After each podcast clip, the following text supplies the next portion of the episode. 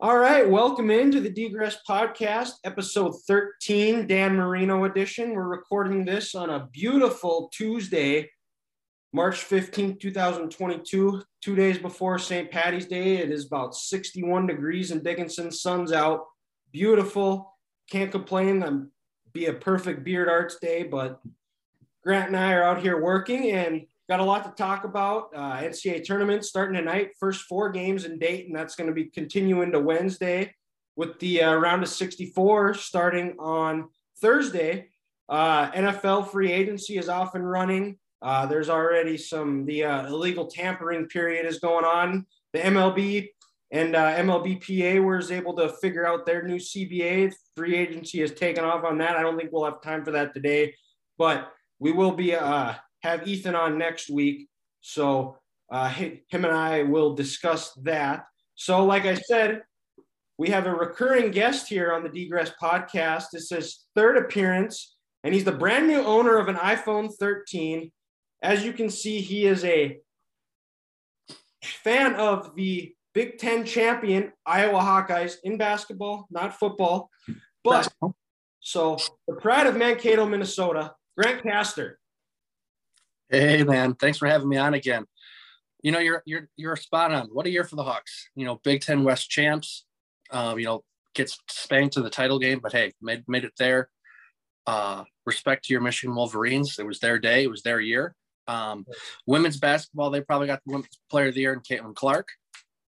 Um, you know, men's basketball, Big Ten tourney champs, first team All American Keegan Murray. Um, probably a lottery pick, and uh, you know, a team that's exciting and fun to watch. So let's uh, let's get these games started on Thursday and see what happens. Yeah, for sure. Uh, obviously, like I said, got some games going on tonight. Should promise to be some good ones. Mm-hmm. But uh, we'll we got to start with the NFL. Uh, there, there, some guy said he was come decided to come back. He was retired. He didn't pulled a little bit of a Brett Favre, but I wouldn't consider it because he didn't drag it out. He was being the team guy Tom Brady is.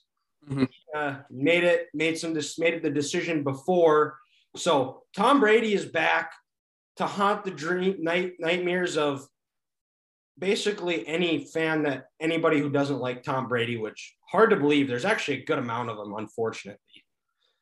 Mm-hmm. You know, I will say this for Tom Brady and the rest of the NFL in the NFC, there is going to be hell to be paid.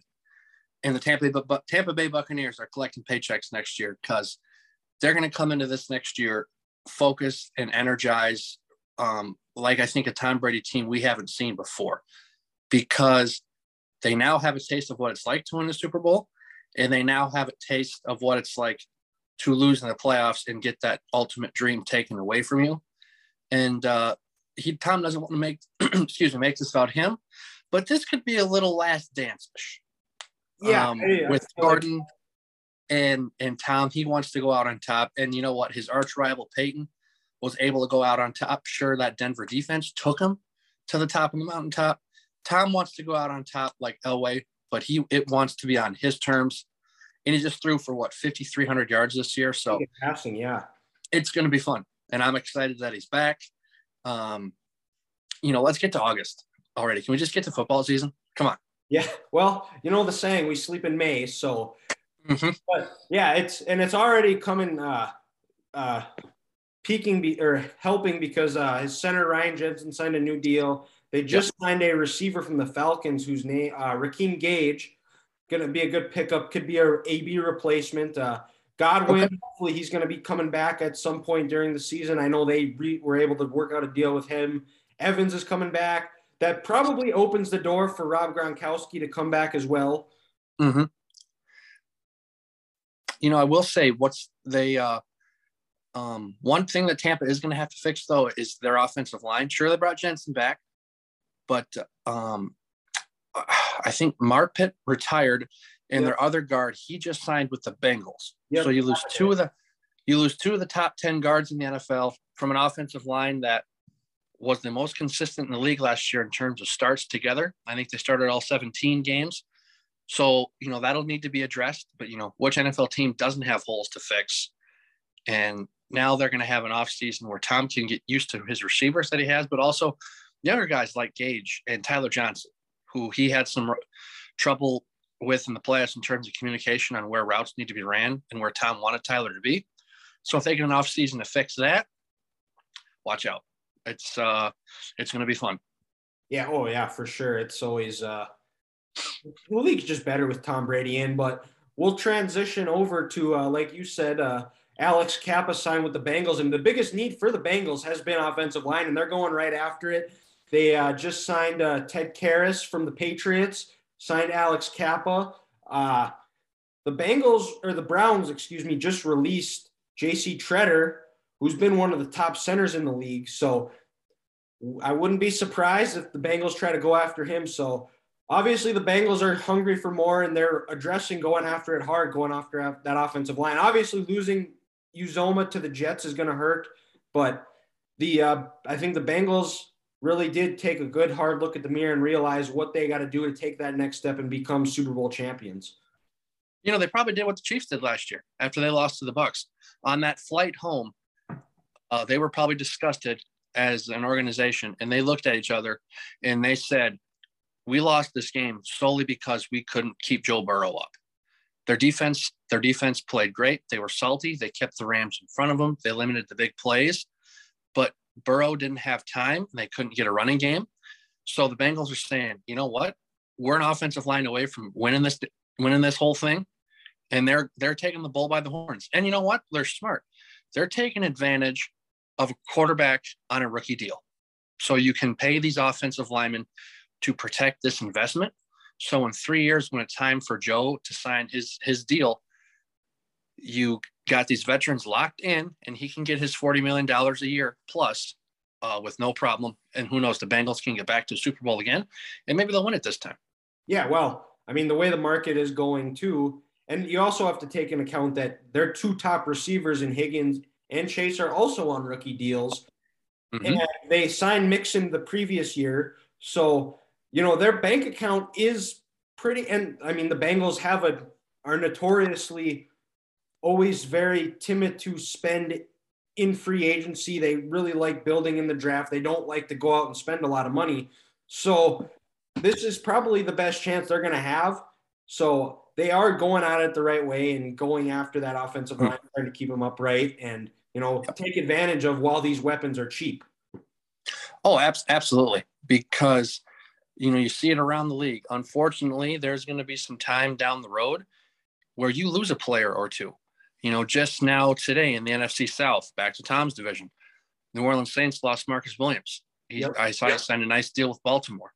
But, you know, the Saints, you know, they paid Michael Thomas, they paid Kamara, and you know they paid Taysom Hill, which I'm not going to go into for my blood pressure sake. Um, and they're tra- they're cap strapped now. And the Saints had a darn good defense last year, and Marcus was a big piece of that playing center field. But when you pay people, you're going to lose them. And they tried to win Super Bowls with Drew in years past.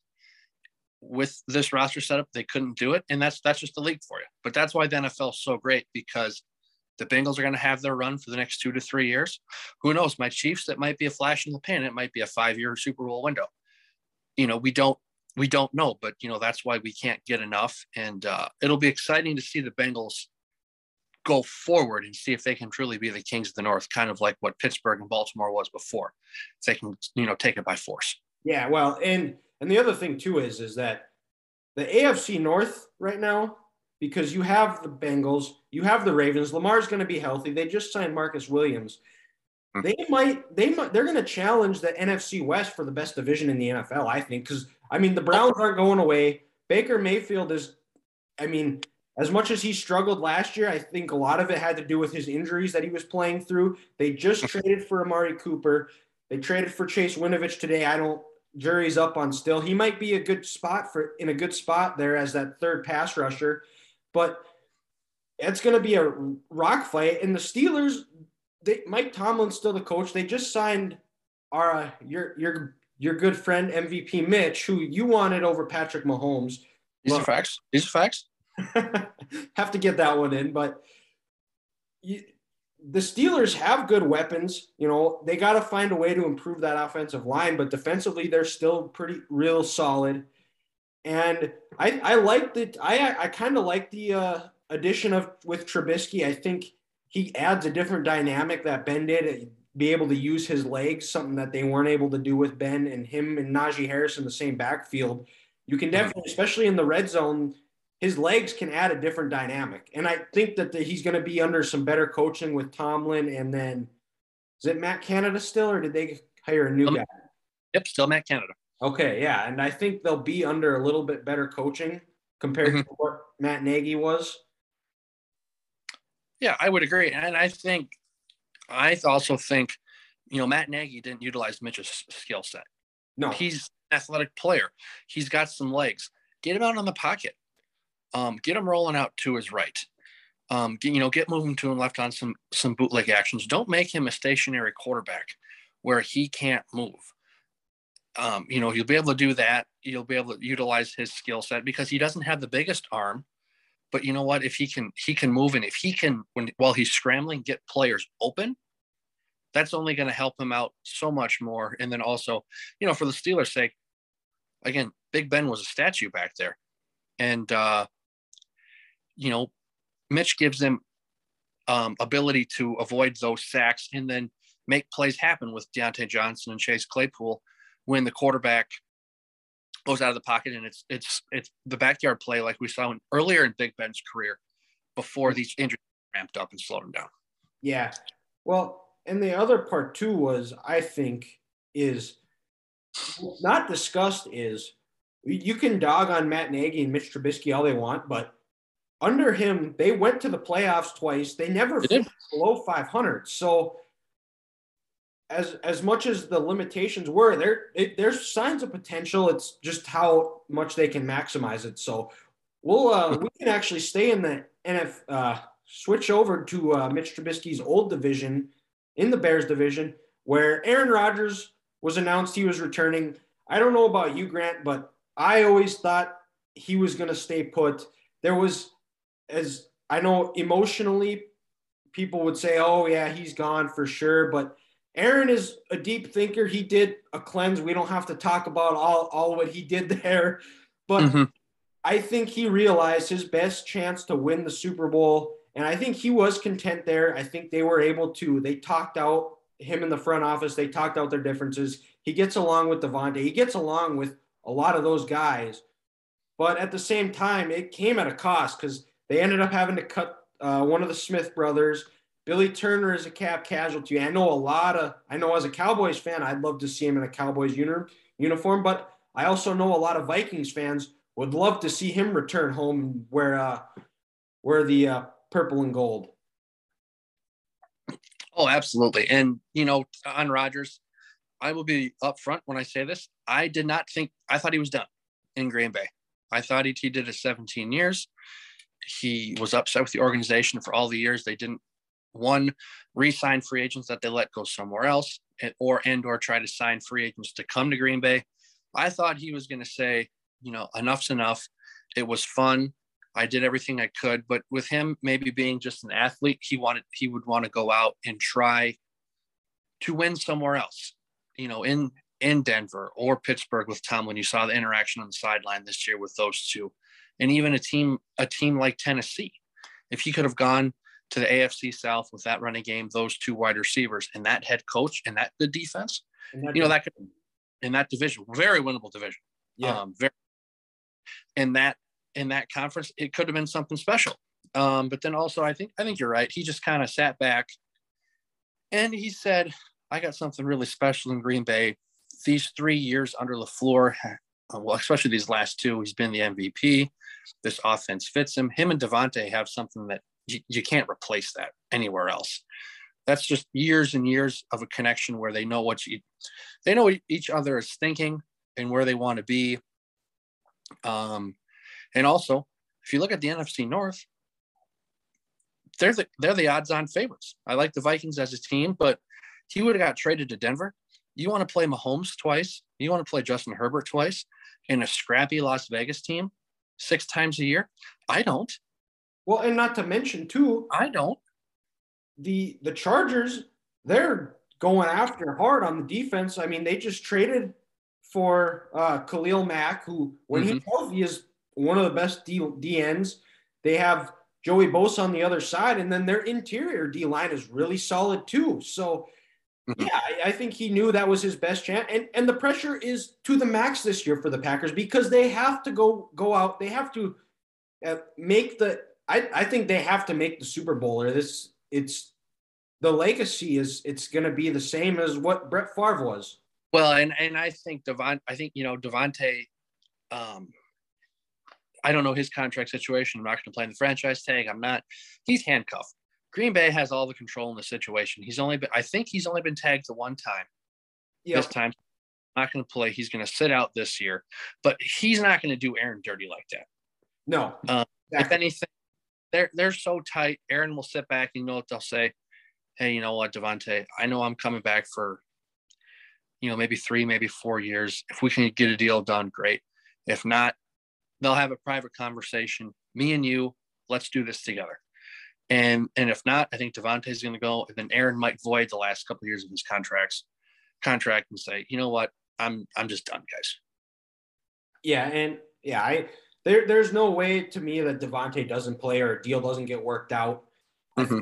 It, and also too though, which with under the new CBA rules is if guys say they're holding out, and it's really done a good job of stopping holdouts and getting guys to show up to camp is they just start finding them. And well, when it starts, uh, you start missing those checks and start getting fined. It, it's amazing how people start showing up. Oh yeah, absolutely. Every, you know, everyone's got a plan, like Mike Tyson says, like hit the mouth. Also, everyone's got a plan until they start losing paychecks. Yep, exactly. And uh, we'll keep her moving here. Uh, like we talked about uh, previously about the uh, Khalil Mack to the Chargers. We'll we st- we'll go over to the AFC West, where they just added another quarterback, Russell Wilson, traded from the Seahawks.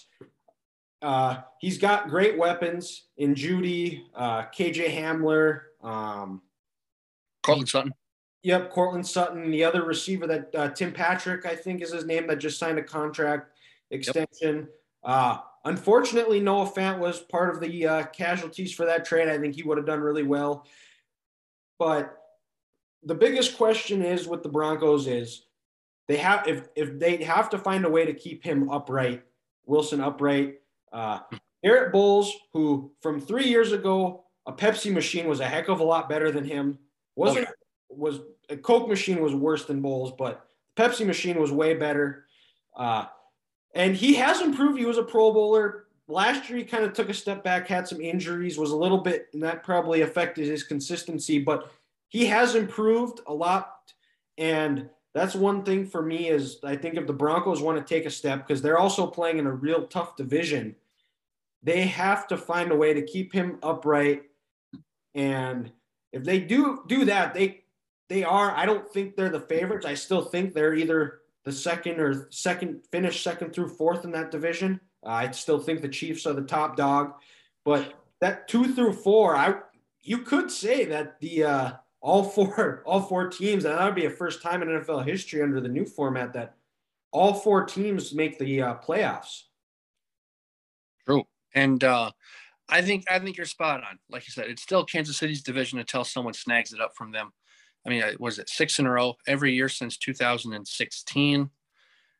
And, um, you know, they've beaten Broncos, the Broncos now either 11 or 13 straight times. His Peyton uh, retired. I think his, I think his last game against the Chiefs, they beat, well, because he was they, hurt. Last, the last game he played against the Chiefs, the Chiefs got him benched. It was, that's what it was. Yep. 29 to I think 29 to 6 or 29 to 12 game. The Chiefs just dominated from beginning to end. Denver's that was a couple of games that year when Denver's defense didn't show up. That was one of those. And actually, remember for a couple of years, um, Charcandrick West, uh, number 35, for, that was his coming out party. Um, and then f- from then on, you know, the Chiefs have won every single game against Denver. And then until the Chargers can beat the Chiefs consistently and beat them when they have them on the ropes, um, they're still they're still not favorites in this division. But this division is, I think, without question, the best quarterback play division for sure. football right now. It, last year was the NFC West, but when you take Russ out of the NFC West and you have Drew Lock and Geno Smith in Seattle, hi, uh, we we don't know about that. Um, and then to think, you know, to think that possibly Derek Carr is your worst quarterback in the division you're in, that's insane. I mean, when McDaniels took this job, he was thinking, you know what? Hey, I got Derek Carr, you know, second or maybe third best quarterback in the division. He threw for a lot of yards last year. He carried this team to the playoffs after what they went through. And then Russ comes in, and now everyone's kind of forgetting about Las Vegas. Um, it's uh, it's gonna be it's gonna be a lot of fun to watch. And what's crazy is is all these quarterbacks are young. Yeah. Mahomes is I think 26. Herbert's 20 what 24. Married too. Yep, that just this past weekend. You know, Derek Carr, he's got if he's he's got to be 29, maybe 30. Russell Wilson's 32. These guys could be running in this division for the next six to eight years, which it's, is just me.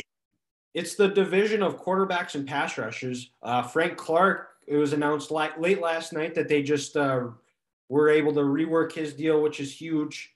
Uh, pair him mm-hmm. with Chris Jones. Uh, Broncos today were able to steal. I well, I don't know if steal is the right word. I'm I I wasn't a huge fan when I saw the contract of what they're giving Gregory, but when he's on his game and when he's healthy, he's up there as one of the best pass rushers in the NFL. Best in the league, yeah, without question. And Von Miller is a free agent. He's ever since the Wilson trade, he said that he was wouldn't be uh, wouldn't be against going back to Denver. And Bradley mm-hmm. Chubb, you get those three together, that's that's nasty. So the well, NFL like it always is. That AFC, it's always going to be fun to watch. So let's not forget, you know, you got Maxx Crosby who just signed that extension yep. Vegas, and then uh, you know they still is it Yannick Ngakoue? He um you know, he's rushing on the other side for Las Vegas there. So there's quarterbacks in this division, but now there's also dudes who can get after the quarterback and, you know, just ruin your ruin your day. So uh it's just it's gonna be awesome to watch.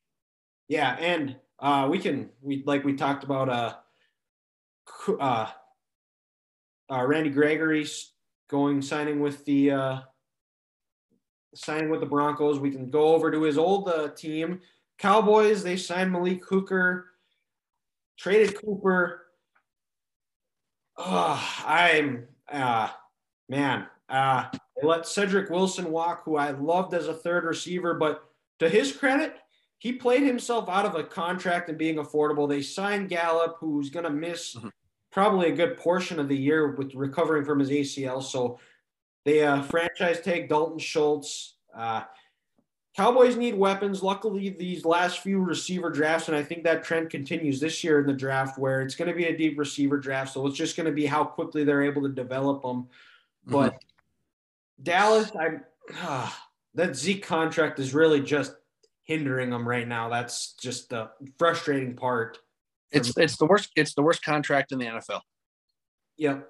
Um, and to sit back and pay a guy ninety was it ninety million dollars over four years? Too much when he has descended in in not only value but in how good he's been as a player every year since he's got into the league just doesn't make sense from a business aspect and then i th- um and then also when you throw the ball as much as dallas did last year why do you have so much money invested into a guy who's just taken who's not who's not touching the ball who's not making a difference in the game but in return, it doesn't make sense because when Dallas actually gave the ball um, to Zeke and Tony Pollard last year, they were a better team.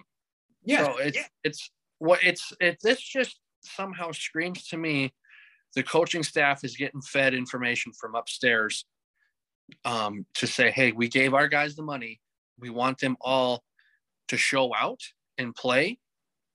But the problem with that is, is there's only one ball, and they're they're doing things to hurt the team and not um, you know benefit the player and hurt the team and not do what's best for that specific week's game plan. Yeah, well, and, and part the part that was frustrating for me is when Zeke is healthy, he's very effective and efficient, and I'm fine if he only if he only plays ten games a year during the regular season and he's fresh for the playoffs. Mm-hmm. Phenomenal, but because he wanted his he needed they uh, he was short of a thousand yards they give him the ball 20 times in the la- in a meaningless game with the division locked up, the three seed locked up. They give him the mm-hmm. ball 20, 20 times to get him his a thousand yards so he gets his in- incentive, which Jerry is not short of money. And No. I think any good normal owner would do this and understand to help benefit. If he's a little short, just write him the check for it because Write him a check. Just give him the money. normal year, he's gonna get it. But you know, I'd rather have him rested for the play, and it showed in the playoff game where their running game was Casper the Ghost. Nowhere to Well, be. they let's let's also give some credit to where credit is due. San Francisco came in with an attitude that game They did. and beat and just beat the absolute crap out of Dallas because they wanted to be there. Just for some reason, the Shanahan's offense, they they couldn't finish drives, and Garoppolo had that one bad interception that kept them in the game. This was a couple finished drives away and a non-interception away from being a blowout. But like every Dallas game, they can't end normal. And then it, it ends on you know that play. We're not going to talk about it because I don't want Not. Well, that was that was my birthday, so um I don't want to remember that part of my birthday. And well, and, and it also just showed how ill prepared that the cow that Cowboys team looked compared to the compared to the Niners, where it, it was just night and day. Where just Shanahan ran circles around McCarthy, and it was a big circle. big circles. but we'll we'll keep moving. We'll actually stay in the NFC East, and the uh, Wash now Washington Commanders have a uh, have a quarterback. Uh, it'll be interesting to see Carson. Now he's on his third team in three years.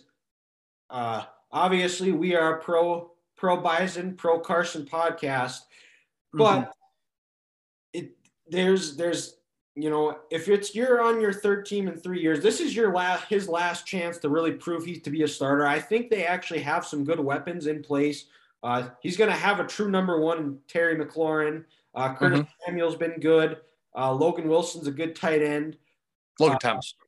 Or yes, Logan Thomas. Excuse me. Uh, they did lose Brandon Scherff, but and I think he's going to a really good coach in uh, Ron Rivera, probably the best coach in the division. I think I don't even think it's close to be honest. It's not even debatable.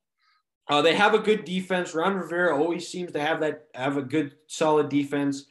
The Mhm. offense is it, and Carson didn't have a bad year, but it seems like with him, it's always there's something with some disconnect he has in the locker room, and I don't. I I held off on it for the longest time, but when it gets to be your third team in three years, you're you got at some point you got to figure out what the common denominator is, and you got to look in the mirror. Well, and- but- and then also let's let's not forget about this Carson on the field. Come, he has some boneheaded plays. Well, and that's the thing. It takes away from because he was, I want to say it was 33 and seven this year as far as touchdowns and interceptions. Uh, no, I think thirty-three and seven is MVP year. Okay, but like I, I want to say he had one of his lower turnovers, but it's the bonehead, it's the fumbles, it's just when his when he makes mistakes, they're loud. Yes, and also it's it's it's the play against Tennessee. They're I believe up two touchdowns in this game. Yep. He's in the end zone. He's gonna get sacked. Take the safety. Take the two points. Well, what does he do? He chucks it right to the right to the linebacker, and he catches it. I don't know if he scores or not, but or and if he doesn't, the Titans score on the next play, and then boom, game gets changed just like that. Game against the Jaguars this year, week 17, week 18. Win and you're in. It's the the two win Jags. There's going to be about 40 people in the stands. The Jags are not good. Be the better team. They're they're they're losing they're they're losing from start to finish. Linebacker comes on a blitz. Carson's not ready for it. Holding on to the ball with one hand. He punches it out. Jags score touchdown after that. It's it sucks the energy out of the room with these turnovers that that he has, and he has to fix that. And if not, he's going to be out of this league real quick. Yeah. And yeah, and and also another one too that I just saw a couple of or a couple of days ago on Twitter was the one he had in the rain against the Niners where they were about to go in and he just throws it to the linebacker for the Niners. It's if he if he limits that, Mhm. they that them and the Cowboys are competing for that for a playoff spot or to win the East. I The think. division. And yeah, so But like I said, uh, yeah, and we'll keep moving here. We'll go to the uh, AFC South, and the uh, Jacksonville Jaguars are making some noise. They are going all in and trying to get the best roster they can behind their number one pick, Trevor Lawrence. They just signed Brandon Brandon Scherff. They've signed countless of receivers. I can't even keep up with all the ones they're signing, but they're improving in a division that, to me, outside of the Titans, seems wide open. Every it seems like everyone in the AFC South, like you said, is either getting worse or they're just staying stagnant. The Colts still don't have a quarterback. We don't know what they're going to do. Are they going to are they going to try to get into the Jimmy G stakes? Um, sign Jameis Winston because at this point that's really their only options. The Houston Texans have no clue what the hell they're doing. It's total dysfunction. Nothing against Lovie Smith. Nothing against Lovie Smith. He won a lot of games in Chicago, but his last couple of years in Tampa Bay, not good. He couldn't figure out um, college football at Illinois. And then now he's a defensive coordinator last year. The Houston, sure the Houston's roster is it's terrible. They also they just lost Justin Reid today to sign with the Chiefs, three years, thirty-one million dollars. Um, the AFC South, eh, there's room to grow, and the Jaguars, like you said, they're they're protecting Trevor. They franchised um, Robinson, their left tackle. You signed Scherff; he can plug and play at right guard. They still have the number one overall pick. They signed Evan Engram from the Giants. You know, what do they say is the, a young quarterback's best friend is a good tight end. Um, Scherff from the from yep, Scherff from the Redskins. Christian Kirk. Yep, uh, Zay Jones, I believe. Zay Jones. I mean, they're building the offensive pieces around Trevor, and you look at you know you're getting Travis Etienne back. Yep, um, and they also they, uh, franchise tag Cam Robinson. Yep, Cam Robinson. I believe they signed uh, another offensive lineman, or they uh, um, after Scherff, but I can't can't seem to find him. But yeah, they're you know they signed Marvin Jones, so you look at you look at the Jags right now, and this is just me. You can't protect your quarterback enough with that first overall pick. I'm still going to take the tackle from Alabama. Yep. Neal, because he, he's an athletic freak. He played under Saban. He's pro ready. Um, and you know, and, and and then also he's you know playing at school Alabama, going to Jacksonville that summer heat won't affect him. He can probably move over a right tackle. With this, you've got your offense. Your offense is essentially set because James Robinson's a nice running back. Like I said, you're bringing Travis Etienne back from the Lisfranc injury last year. Punch. You, you you still have Josh. You have Josh Allen on your defense who can rush the passer. And then with all the other picks that they have after this, you just need to absolutely load up this defense going forward. And with Doug Pederson coming in at the helm, I think that's a good hire. He's got a good staff around him. He's a teacher. You know, the Jags look like they're going in the right direction, but it's also the Jags. There is a chance they could just blow this up and it could be an absolute disaster like it has been for the last 20 years. Well, and, and the bit the question is going to be is how long because both the GM and head coach have had issues with uh, being with uh, power with relationships. Yes, especially front office relationships. So it's going to be how well they work together, and mm-hmm. as long as they can keep stay on the same page and keep that same vision of what they want as a team, that's going to maintain that's going to build it. I think they Trevor Lawrence is a strong leader. Josh Allen, I believe, is also a strong leader on that defense. So I think they have player strong player leadership in in uh, in place in the locker room. It's just how much they can do in that front office, and we'll keep we'll uh, stay in the South. Like we said, not sure what quite what the Texans are doing, but and curious to see Watson was there's no no criminal charges against him so interestingly, He, still wants to be traded. He has a no trade clause. What is your gut reaction? Where do you think he ends up? So before I answer that, I'm gonna go real back quick to Jacksonville real quick. You okay. mentioned the issues with Doug Pederson and Trent Baalke. I think these two need to put their ego aside and realize this is probably the last shot we're going to get at these jobs we have. Because Baalke was ran out of San Francisco. Pederson was put on a pedestal after he won a, a Super Bowl. Three years later, he's fired. So they these two they need to figure it out themselves and say, you know what, if we can't do this, we're not going to be able to do this profession anymore. Um, but with Watson, where do I think he ends up going? I think it's going to be the New Orleans Saints. Okay. Because I think he's going to sit back and he's going to meet, you know, with the Panthers and the Saints and and also the Browns. That could be an interesting team. And then also the, you know, late news today, the Atlanta Falcons maybe chiming in for that. But the reason why I say it's New Orleans Saints is because I think he's going to talk with, um, you know, Dennis Allen, former head coach in this league, who, you know, he struggled in Oakland big time, but he's fixed those mistakes. Pete Carmichael, who's no longer their offensive coordinator, but he was the offensive coordinator on the staff last year with Sean. He's still on the staff in a way. And then also um, look at the the offensive skill players New Orleans has. You have Kamara, you have Michael Thomas. Maybe, maybe on Poss- both. Possibly, maybe on both. But you know what? Taysom Hill. Nope. Uh, we'll take we'll take we'll take the glass half full full approach on those other two. And you know the Saints, they got some other nice weapons on there. I think he's just going to like that culture and that that team more, because I look at Carolina, and uh, you lose Haason Reddick, Christian McCaffrey can't stay healthy he'd probably be a part of that deal. I think because they've already said they're shopping him. So okay, so th- th- you go there, you you, you don't you, you know Chubb Chuba Hubbard, you don't know what he's going to be like.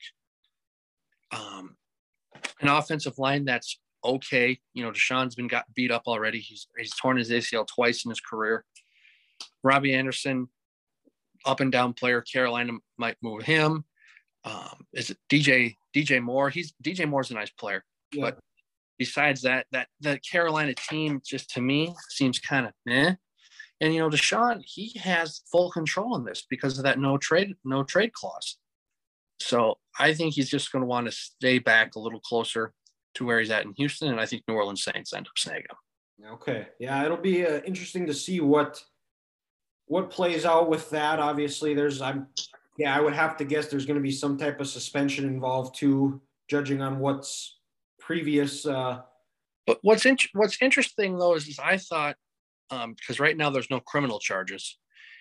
Um, if it's civil, can and according to the NFL um, CBA, can you suspend a player off of a civil civil suit under the new CBA? I don't know if you can, but thank you.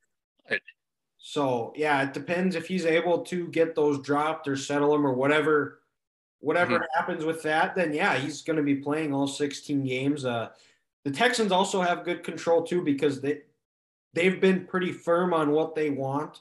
So it's it, it, it's going to be. I don't think it's going to happen right away. And we say that it'll probably get ha- done right after we're done recording today. But but it always does. Yeah. So. Well, and then also I heard that both teams are prepared and have a trade package for those three first round picks that the Houston Texans are looking for. Um, and then also just when I look at the rosters of these teams, you know, now Mar- Marcus Williams has left New Orleans, you know, that's a bit of an issue. But Carolina, they need those draft picks more than the Saints do. So sure, Deshaun and Carolina, you know, would help them because they now have a quarterback, but they probably lose McCaffrey. And then also you know, you lose Haason Reddick, Stephon Gilmore might leave. That whole that team still has some some holes to fill, and that's why I think he might end up saying no thanks to Carolina. Uh, yeah, so we'll see. It, but the other part too is is it is a little bit of a homecoming for him, having played college ball at Clemson. So sure, yeah, just two hours away from Charlotte. Yep, and and the Atlanta and New Orleans, that's all kind of in the area of where he grew up. So they're you know, all, Atlanta's Atlanta's an, an just interesting team because if they get them, you know, you're not doing anything in that division this year, but in the years going forward, you have the best quarterback. And typically when you have the best quarterback, you're gonna you're gonna win your division. And people forget how good he was in 2020 with that island of misfits toys he had at wideout when he threw for 4,800 yards and over 45 t- and 45 touchdowns. Yeah. So let's not forget how good Deshaun Watson is. No, no, you can't. Yeah, he's definitely one of was one of my favorite players to watch uh, through college and NFL. But had enough NFL talk today, so we're going to be switching over to March Madness, uh, like I said, Ethan was not able to join us this week. He'll be joining me next week uh, as Grant makes his trek down to being a Florida man for a little bit. Uh, um, we'll we'll probably talk some free agency baseball with Ethan, but it's March, baby. So we're gonna we all filled out our brackets. Uh, Ethan sent me his, so I'll read his. I'll uh, Grant will go over his, and I'll go over mine. So we will uh, we'll start with Ethan. We're gonna start here out in the West region, and we'll kind of just give our own uh, things on what we're gonna think happen. So start with the first round. Uh, Ethan, yeah, Gonzaga, Georgia State. Ethan's got Gonzaga winning. I don't think there's gonna be. There's been one one versus sixteen seeds, so I think that one goes. Uh, we got an eight nine matchup between Boise State and Memphis. Uh, Ethan has Memphis winning. I also have uh, Memphis winning. Memphis is a two and a half point favorite. Uh, ever since Emoni Bates left, Memphis has been playing just playing some of their best basketball. They were kind of teetering on being a bubble team, and then they had a strong finish, and they're playing some of their best basketball. I like Memphis to win as well. Uh, go down another game, Connecticut, UConn versus New Mexico State. Ethan and I both like UConn winning. UConn six and a half point favorite. Danny Hurley and boys move on. And then Arkansas, Vermont. Arkansas is a five point favorite. Vermont is a very experienced team. They've got a lot of five and six year guys on the roster. I was very tempted. I don't know about you, Grant, but I was very tempted to pick Arkansas or Vermont to win, but I'm riding the Muss Bus. I think Arkansas finds a way to pull it out. I might be uh might be inclined to throw a little bit of throw something on uh, Vermont to cover, though. Uh, moving along, Alabama and Rutgers versus Notre Dame. I can't remember which day they play. It's either tonight or tomorrow. That's a first four game. I believe I believe that game is tomorrow. Okay, I like Rutgers to win win that game, and I like them to beat Alabama. Alabama's been a very inconsistent team, as Rutgers has, but I think mm-hmm. Rutgers finds a way to uh, move on. Uh, Texas Tech, Montana State. Montana State, their first appearance in the Big Dance since 1996. Uh, I think Texas Tech moves, uh, makes quick work of them, moves on. Uh, Michigan State, Davidson. We got a Foster Loyer revenge game. Foster Loyer, former Spartan, now Davidson Wildcat. Michigan State is only a one point favorite. I think Michigan State finds a way to win. I think that game is going to be a close game. It's going to be a good game might be one of the better ones outside of the Arkansas Vermont game in this West region. And then we got Duke and Cal State Fullerton, the Coach K uh, farewell tour. I think it lives on to another game. Duke at 18 and a half point favorite, but I think they find a way to move on. So, Grant, Ethan also has Texas Tech. Sorry, I kind of caught caught up, and he actually has basically the same as me, pretty much the exact same for the uh, first round here in this West region. So, mm-hmm. yeah. Yep. So the first game, of course, uh, it's the Gonzaga train all the way. They are they are the best team in the country. They have depth all across this whole team. They got the most athletic seven footer in Chet. Um, they got a couple good good sized forwards with skill and the two very good guards. I think I think one was a five star recruit as a freshman, also. So Gonzaga advances easily in the round one. And then that Memphis match, I, I like Memphis next. I think just, you know, Penny Hardaway, he got something with his team going. They're going to turn that around.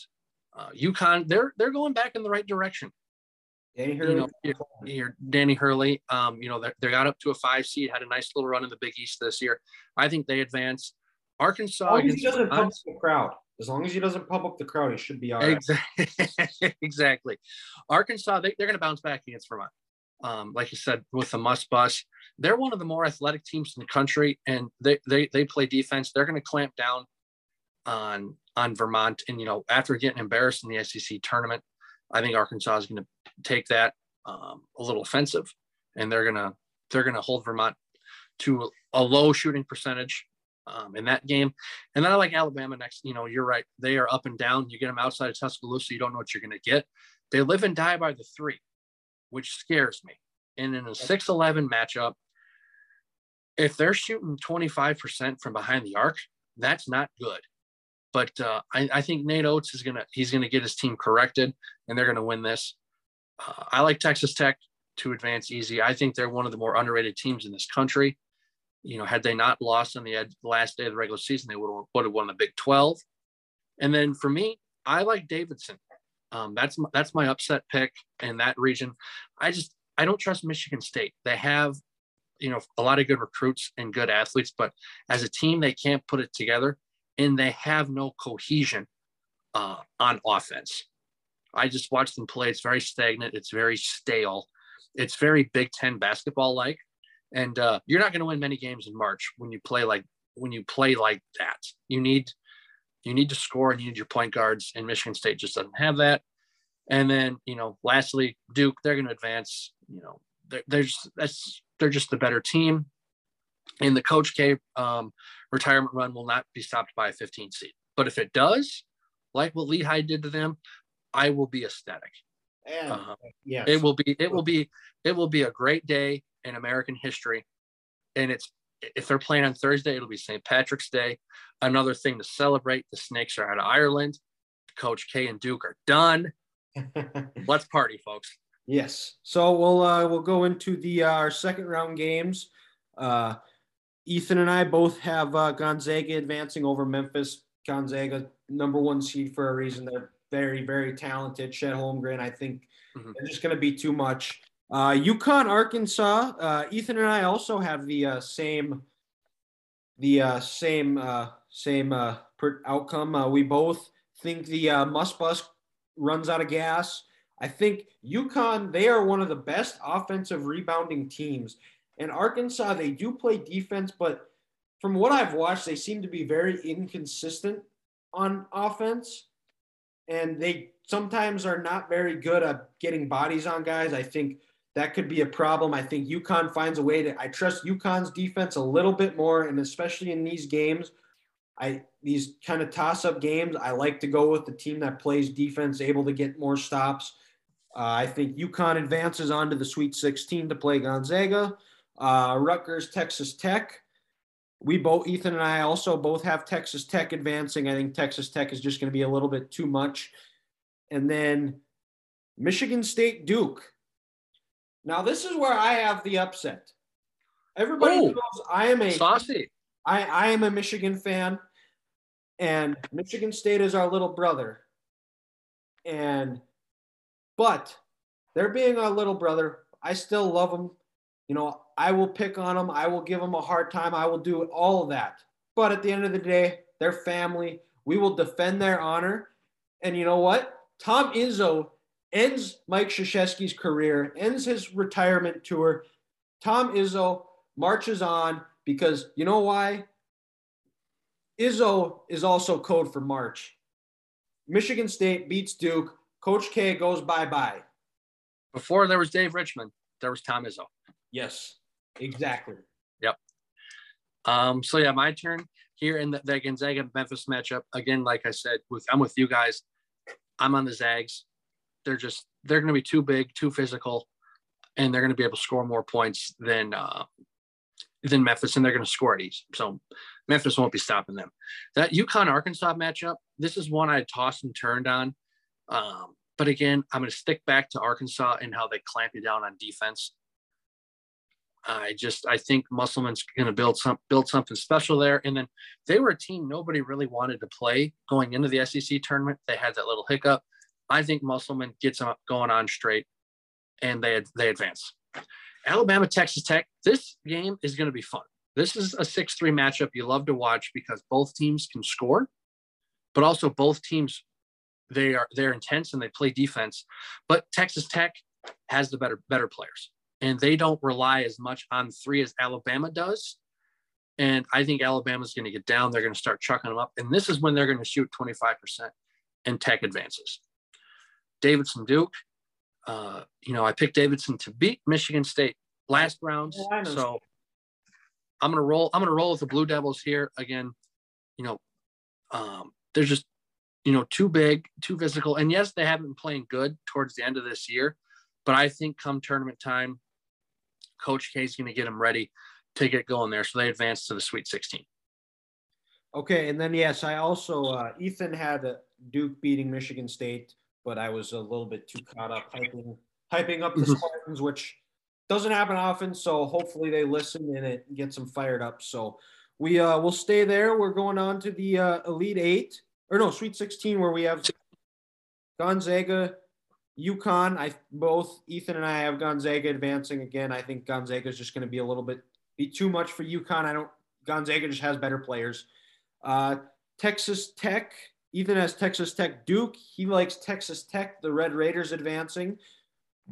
And then I have Texas Tech, Michigan State. I I'm going with Texas Tech. I think this is where I think Texas Tech just uh, has a little bit more cohesion, like you Grant said earlier. Uh, something that Michigan State just seems to sometimes struggle with.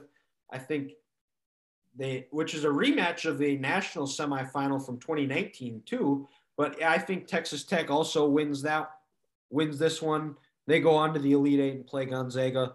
Ethan also has Texas Tech, so which sets up a Gonzaga Texas Tech matchup. And uh, you know, three's company with us. Um, got Gonzaga in the first game. How I've been talking about Arkansas plays all this defense, and they're going to clamp you down. They're not going to clamp this Gonzaga team down. And this is when Arkansas's lack of offense will come to fruition. And I think Gonzaga would win this game pretty easily. I think they win this Sweet 16 matchup by 10 plus.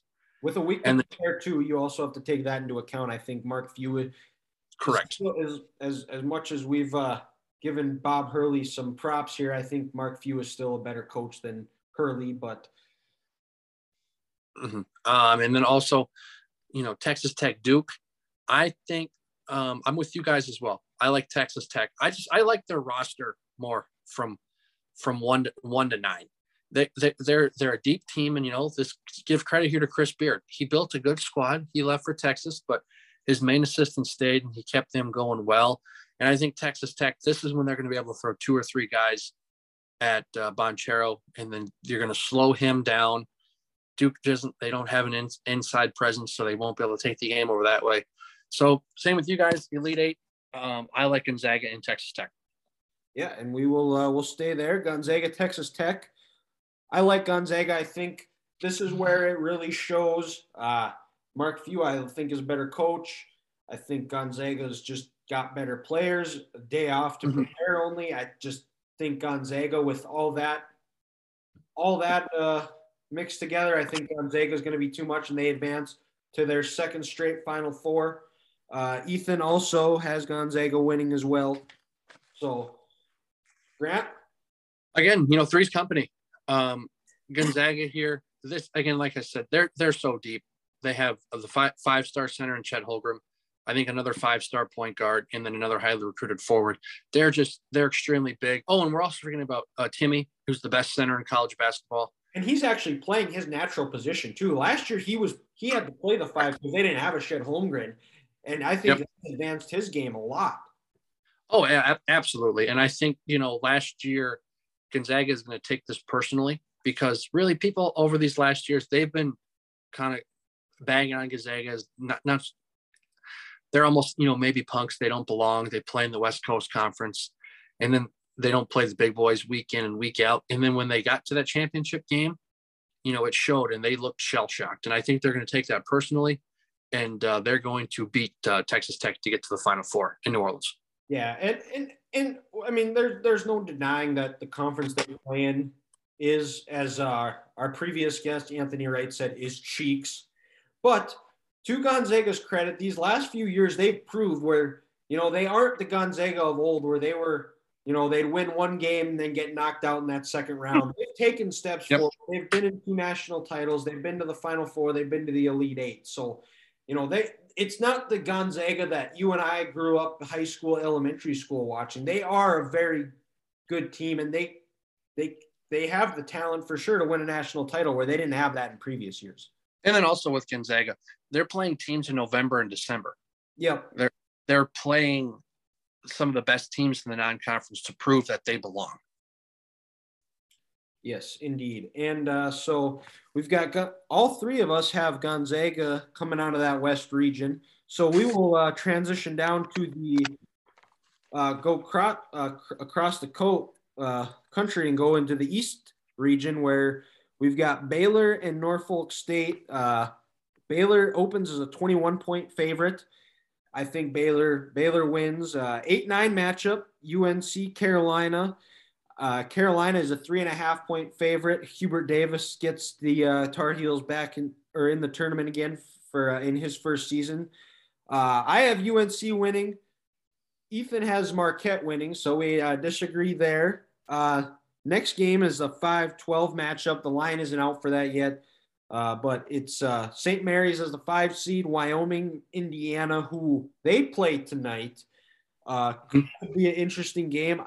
I like Indiana winning tonight, and I like them beating St. Mary's. Uh, I just think Indiana's playing really well. They ran into a buzzsaw of an Iowa team and uh, they they find the way to uh, in Mike Woodson's first year find a way to uh, make it advance to the round of 32. UCLA uh, Akron. UCLA opens as a 14 point favorite. I like UCLA here.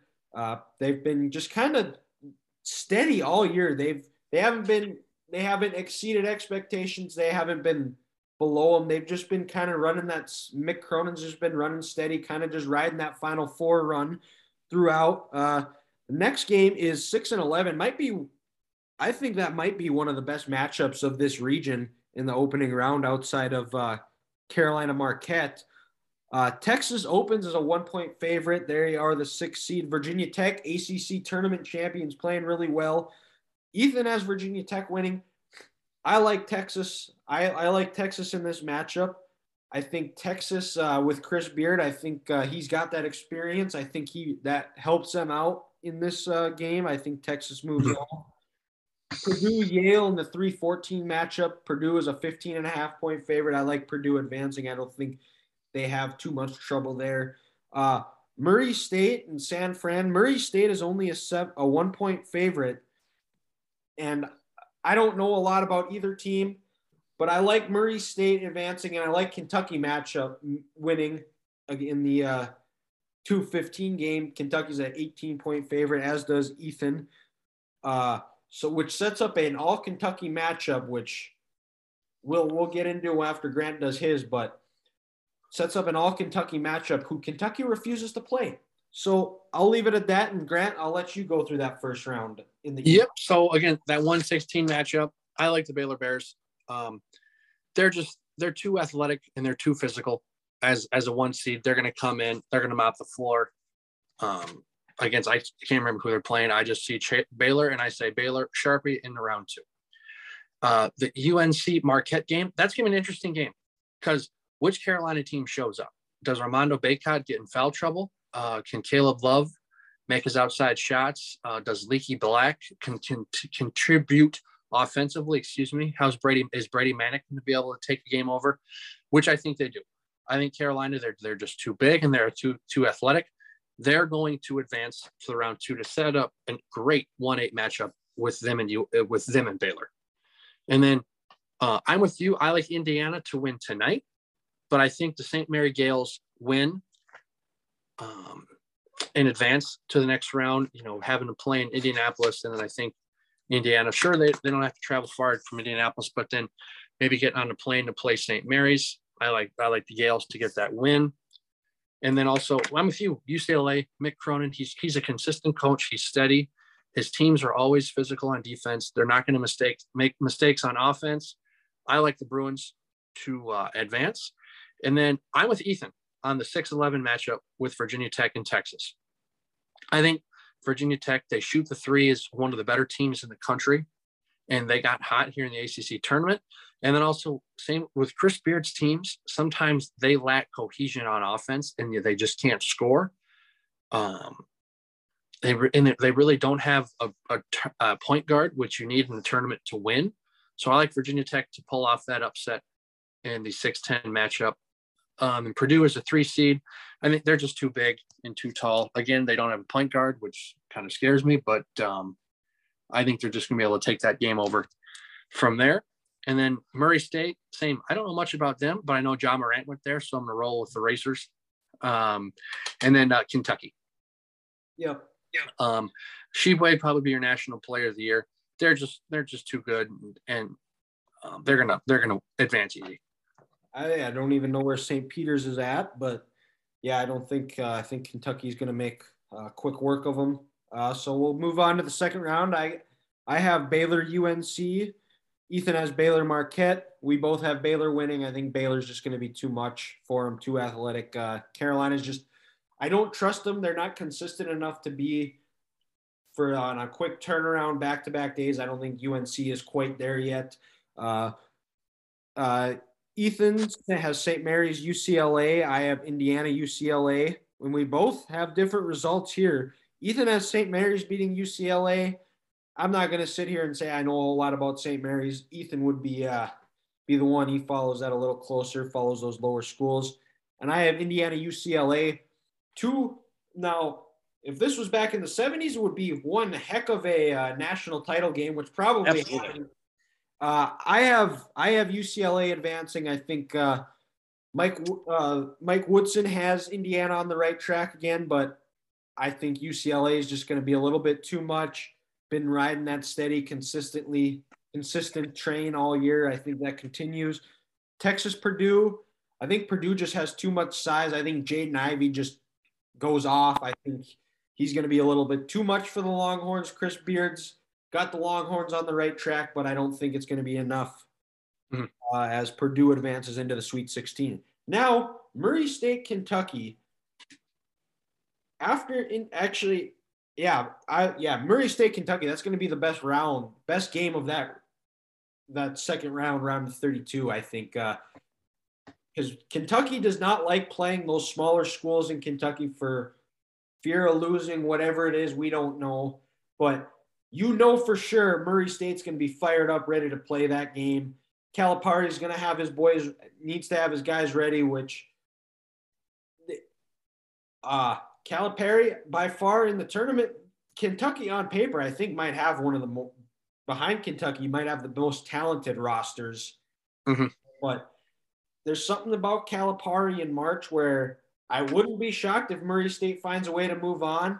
But I think Kentucky has just a little bit enough. I think they get on, uh, score late, and find a way to advance into the Sweet 16. Ethan has uh, uh, he has Virginia Tech, Purdue, uh, he has Virginia Tech advancing an 11 seed over Purdue. And then mm-hmm. he also has Murray State, Kentucky, and he also has Kentucky advancing. Gotcha. Gotcha. Yeah, I'm going to start out with that 1 8 matchup. And I think of, of the second round, round of 32 matchups, this is the one I'm most excited for. Um, because, like I said, which Carolina team shows up, and then Baylor is just such a fun watch. And I I got an upset. I'm actually going to take the Tar Heels in this game. Ooh. Uh, yep, it's it's a risky pick, but uh, like I said, they're just when they're when they're on, you know, they are on. And also Baylor is dealing with some injuries, and they don't have, um, besides Tchamwa Tchatchoua, they they don't have any other bigs. And I think Armando Bacot could dominate. He could get Tchatchoua in in some foul trouble. And then you know, like I said, you got you got Brady Manek. You can get him you know, making those outside shots, and then with Caleb Love and Leaky Black, um, they, Carolina's guards can match up well with Baylor, and um, I just think they're going to be able to put it together and get a win there uh, in the round of 32. And Hubert Davis can go to the Sweet 16 in year one. St. Mary's UCLA. Um, I, I, like the Bruins again. Mick Cronin, I think he's he's got something good going down there in Los Angeles. You know, the Gaels, they'll be excited. They got their first round win. But after that, a short turnaround. UCLA is going to be more prepared coming off that Final Four run last year. Bruins get the win. Um, and then the 6 11 matchup, Virginia Tech Purdue. This is, again, one of those. I think Purdue's just got too much size. Um, and then they, they also play really good defense. They're going to lock down the three point line, and Virginia Tech's run is going to end. And then Murray State, Kentucky. I think this game will actually be a little bit closer. Um, now that you mentioned that Kentucky does want to play these schools in state, Murray State probably feels slighted that they're in uh, you know a state that they don't get any respect respect from. But Kentucky's roster is extremely talented. They're and then Oscar Tshiebwe is probably going to be your national player of the year. He's just too much on the inside. I like Kentucky advancing to play Purdue in the Sweet 16, which is a fantastic matchup. Yes, indeed. And so moving on to the Sweet 16, uh, Ethan has Baylor, St. Mary's. Uh, he likes Baylor advancing, and then he in the uh, second Sweet 16 game, he's got Virginia Tech, Kentucky. He likes Kentucky advancing, setting up a one-two matchup in the Elite Eight. Myself, I have Baylor and UCLA.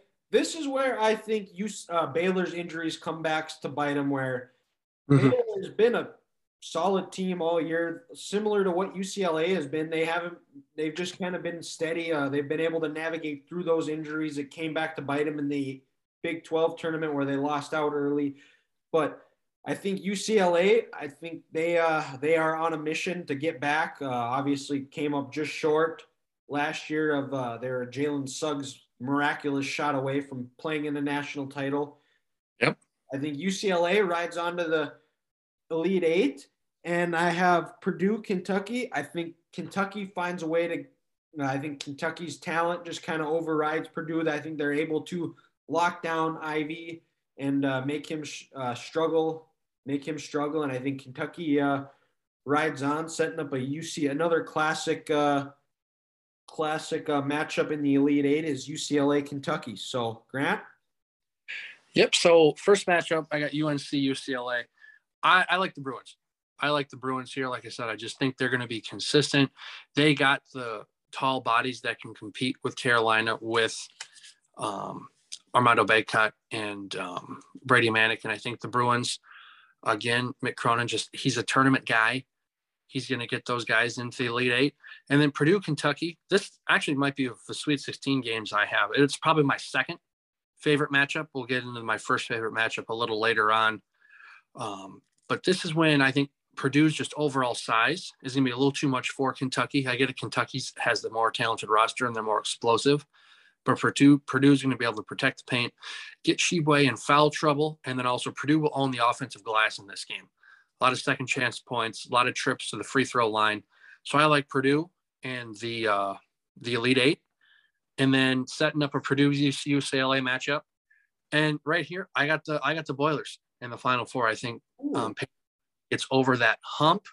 This was you know a top five team coming into the season and I, I just I again I think their size and their physicality is going to help Purdue um, take them into the Final Four. Okay, so and uh my our Ethan's Elite Eight, he's got Baylor, Kentucky. He has Baylor advancing, which sets up a rematch of the national title game from last year in Gonzaga Baylor and his uh, left side Final Four. And for me, I have in the Elite Eight, I got UCLA, Kentucky. This is where Calipari's lack lack of coaching comes back to bite him. Mm-hmm. Lack of coaching is, but he just can never seem to quite get over the hump. He always has the talent, but he can never quite get that talent over the hump. Uh, I think this is where his one and done doneness comes back to bite him. His recruiting, uh, UCLA, they are they're a seasoned group.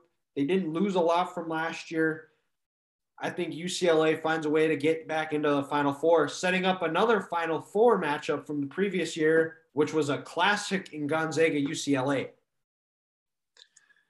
That was probably one of the better games we've seen in our lifetime, and um, I would love I would love to see that that matchup. Um, but you see, with me on my Final Four, then with the way I have it, I got uh, you know Gonzaga and Purdue. Okay, yeah, and we'll we'll we'll move over to the Midwest. We'll do a big we'll do a final four at the end here. But we have so we'll switch transition over to our neck of the woods, the Midwest region, the best well, best region in America. Might it's this this is gonna be a fun bracket. This might be where brackets get busted, I think. So we'll start there. Uh in Ethan's bracket, he's got Kansas, uh tech the versus the winner of Texas Southern and Texas A&M CC. Uh, I believe that's Corpus Christi. I think uh, we both have Kansas moving on. I don't one one seed one one seed's been lost to a 16 seed. That trend continues. Uh, that Virginia that Virginia team can't score. This Kansas team can score. Yep. And uh, eight nine matchup: San Diego State Creighton. San Diego State's a two and a half point favorite. Ethan has San Diego State I have Creighton advancing. I think uh, the Fighting Doug McDermott's uh, find their way to the second round. And now uh, setting up uh, down to the 5-12 matchup, we've got the uh, Grant's Iowa Hawkeyes. I guess you could say Ethan too because he is an alum there. But Iowa's a 10 and a half point favorite over Richmond. Richmond needed a uh, conference tournament win, which they did get over Davidson. Uh, I think Iowa advances. I think Iowa's probably playing as good as anybody in the country right now. And now that's going to set up down to a 4 13 matchup where Providence is only a two point favorite against South Dakota State. Now, we Grant and I have both watched South Dakota State throughout the uh, season playing, being in the same conference as NDSU. First Summit League team to go undefeated in the conference. They haven't lost since December. Eric Henderson, their head coach, a former Bison assistant. I got to I got to know him in my brief time as a manager. Great guy, great coach. Uh, happy for him. Uh, if there's anybody that can bring South Dakota State success, and I'll be happy for, is Eric Henderson because he is just a tremendous guy, tremendous coach. Ethan and I both like South Dakota State advancing, getting that first tournament win, which they have not gotten yet. Have them advancing over Prov- Providence. Uh, LSU, Iowa State in the 6 11 game.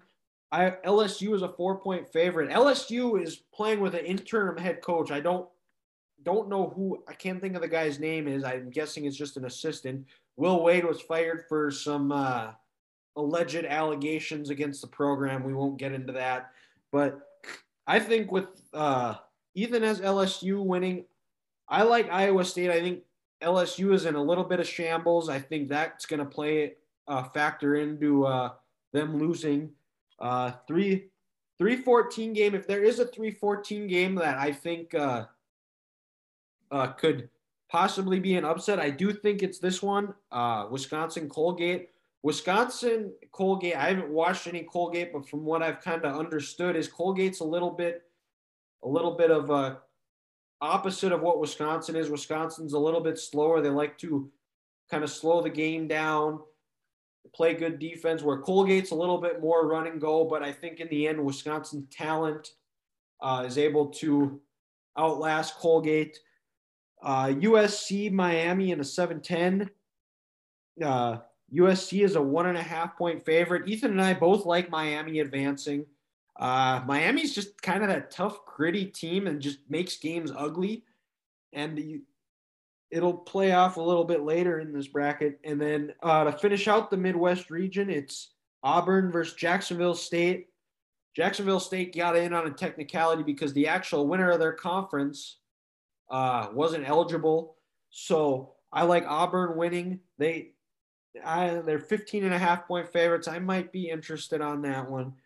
Uh, but that's and Ethan also has Auburn winning as well. So Grant, take it take it away. Yep. So we'll, we'll start at the top with the one seed.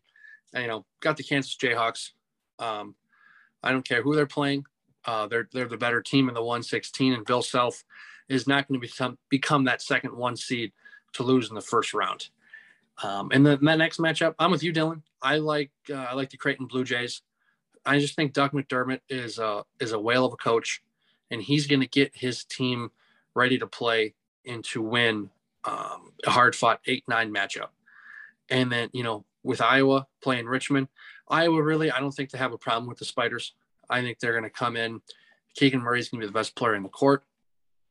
You know they're going to dominate that game. They're probably going to shoot well from three. And then yeah, with Iowa right now, they're just they're getting contributions from everyone: Joe Toussaint, Pat McCaffery, um, you know Chris, Christian McCaffrey, Bohannon, um, Rebraca, Rebraca, excuse me, the transfer from North Dakota. They just got a solid squad right now, and they're all they're clicking. And this is the one team people want to play. Also, Joe Toussaint is playing great. I think Iowa advances, and then uh, I think after you know getting embarrassed in the Big East tournament, I think Providence bounces back. Okay. They had a good, they had a great regular season. You know, they're a four seed. People are kind of finally talking about them. I like them to get past the Jacks, but this is this is going to be a tough game because, um, like you said, South Dakota State they can score and they're going to fight until the last minute. I just think Providence is going to be just just a touch too much for them, and the Friars advance to play the Hawkeyes. Uh, I'm with I'm with you. I like Iowa State over LSU. Iowa State's a good defensive team. They were undefeated in the non-conference this year. You know, I know LSU is a good defensive team also, but to fire Will Wade right now before the tournament, I mean, if anything, they should have fired him two seasons ago. This just feels a little weird. Um, I like I like the Cyclones and uh, the new coaching staff to get a big tournament win, and then to go on and, and play Wisconsin in the next round. Uh, I think Wisconsin is. I don't. I don't love them right now. I'm to be honest. You know, Johnny Davis is a nice player, but and then you know we got Brad Davison and everyone else. But you know what? They you know what they have. They have experience. They're a team full of seniors, and come tournament time, experience helps. So I like the Badgers to go on. And then also, I'm with you guys. I think Miami wins. You know that that seven ten matchup. Uh, I just really like the Hurricanes, and then Auburn. They got the best player on the court, and it's a two fifteen matchup. And like I said, Jacksonville State didn't belong, so they're going to uh, they're going to win this game. Yep, and uh, so that's going to set up uh, in our round of 32. Uh, Kansas Creighton for me and Kansas SDS San Diego State, the Aztecs, because we got two SDSUs in this bracket. So, well, actually, if they both win, we could have a SDSU squared matchup, but neither of us have that. Uh, Ethan has Kansas beating the Aztecs, and I have Kansas beating the Blue Jays. A uh, little bit of a backyard brawl in a mm-hmm. sense. Uh, Creighton being in Nebraska, Kansas, but I think Kansas just has too much talent to, uh, and it's just going to overcome the Blue Jays. So Kansas moves on to the Sweet 16. Mm-hmm. Iowa, South Dakota State, um, another neighboring state.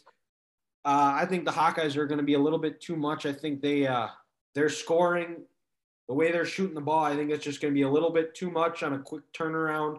I think that uh, South, South Dakota State gets their first loss since December. Uh, Iowa moves on to the Sweet 16. And then mm-hmm. we got Iowa State versus Wisconsin. I think Iowa State had a really good start to the year and they've kind of just dipped ever since. They've been kind of on that downward trend. I think Wisconsin just has a little bit too much. I think that experience carries them over the Cyclones. They advance to the Sweet 16. And Miami Auburn. Oh, and well, let me. Uh, yep. Yep. Miami Auburn. Ethan also has Iowa beating SDSU. And then uh, in the uh, LSU Wisconsin matchup, he has Wisconsin advancing over the Tigers. And then he, uh, in the Miami Auburn, he has Auburn winning. Me, I picked Miami because I like Bruce Pearl. He's a great coach. He's gotten to a Final Four, was a controversial call away from playing in the national title game. But Auburn, outside of Auburn, has not been very good this year. And I think Miami, that toughness, that grittiness, takes gets them over the hump. I think Miami keeps it low scoring. I think they make it ugly. I think which plays in the way that Miami likes to play, and I think that's going to be enough for Miami, a 10 seed, to advance to the Sweet 16. Mm-hmm. Yep, that that 10-2 game is going to be fun because, like you said, Auburn they, they might have the player of the year, and then also you know I think they got uh, first team all defense and Cody Kessler, but besides that, they're a bunch of pups. Uh, they're a bunch of pups down there on the plains, and Miami's a veteran team who, like you said, is going to keep it gritty. But uh, in my estimation, I, I still like Auburn to win that game because I think their athleticism is going to propel them over the top um, to advance. And then now I'll go back to the top of the bracket here. I just was going to piggyback off your Miami Auburn take there. Um, uh, Kansas Creighton. Yep, that, that's where we're at. Again, Kansas, they're just a little too much. Creighton's going to battle and fight, scratch and claw. But um, Kansas, their athleticism on the edge, they don't, you know, have a real good true point guard. But that is going to take them um, to beat Creighton. And then again, Iowa, same thing. They're just they're going to beat Providence. They're just scoring so well right now. They're clicking, and also they're playing some defense, which is one thing Iowa basketball hasn't done. I don't know ever. And, you know, not understand.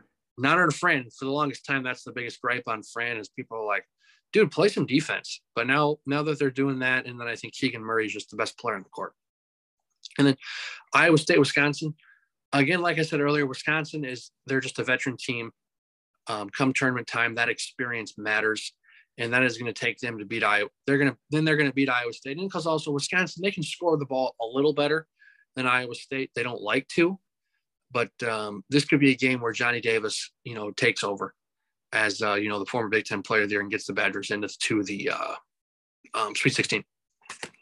Yep, and uh, so moving along into the Sweet 16, we both Ethan and I both have Kansas, Iowa. Ethan has Kansas. I like Iowa. I don't trust Bill Self in March. It's January, Self, March. Mm-hmm. Can't give Tom Izzo too much credit, but I, I think Iowa, I think Iowa kind of, if it almost is going to feel like a 2013 Michigan Kansas game to me, where Iowa, Michigan just shot, was able to shoot the lights out uh, when it mattered, and Kansas kind of fell apart, which has been a Bill Self staple. Yes. Iowa Iowa moves on to the Elite Eight, and in Wisconsin, Miami, it's both very similar styles. Very want to play ugly, like to muck it up. At the end of the day, I like Wisconsin's talent. I like Jordan Davis to carry them in to the Elite Eight, setting up an All Big Ten Elite Eight Midwest final. Which, well, yeah, I mean, you can debate, but for uh, this tournament, you can't get much more Midwest in the Midwest than Iowa, Wisconsin. Uh, no kidding. Um, and, so, yep. Oh, and Ethan has, uh, sorry to interrupt, but like I said, he has Kansas beating Iowa. He has Auburn beating Wisconsin, setting up a one-two matchup in his bracket. Mm-hmm. So, um, you know, I'm gonna.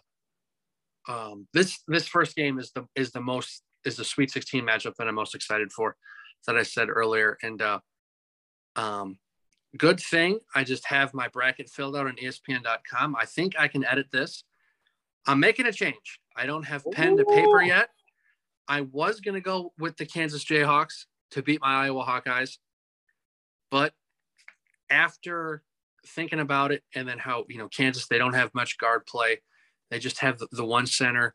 Um, his name's slipping my mind right now, and I don't think he's that good of a player. And I just I think Iowa, I think Keegan Murray can take this game over. And then also with the way the defense that I was playing right now and the three ball that they can shoot, I'm taking the Iowa Hawkeyes to beat the Kansas Jayhawks, and Iowa will be in the Elite Eight against the Auburn Tigers.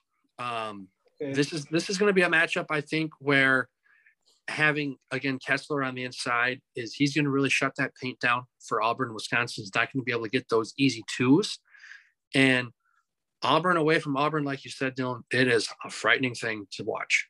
It is it is not good, but they're just their athleticism on the edge and how they'll be able to clamp Wisconsin down defensively is going to um, be the difference in this game where they're able to create more turnovers and get more um, fast break points. So, like the Auburn Tigers, to play the Iowa Hawkeyes in the Elite Eight, which is essentially the Outback Bowl of the Elite Eight, which I'm all excited for.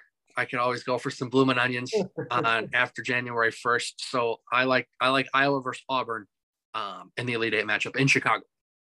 Okay, so we've got in uh, Ethan's bracket, he's got Kansas versus Auburn he likes Auburn advancing, uh, probably similar to what I said earlier. Uh, Bill Self is a February coach.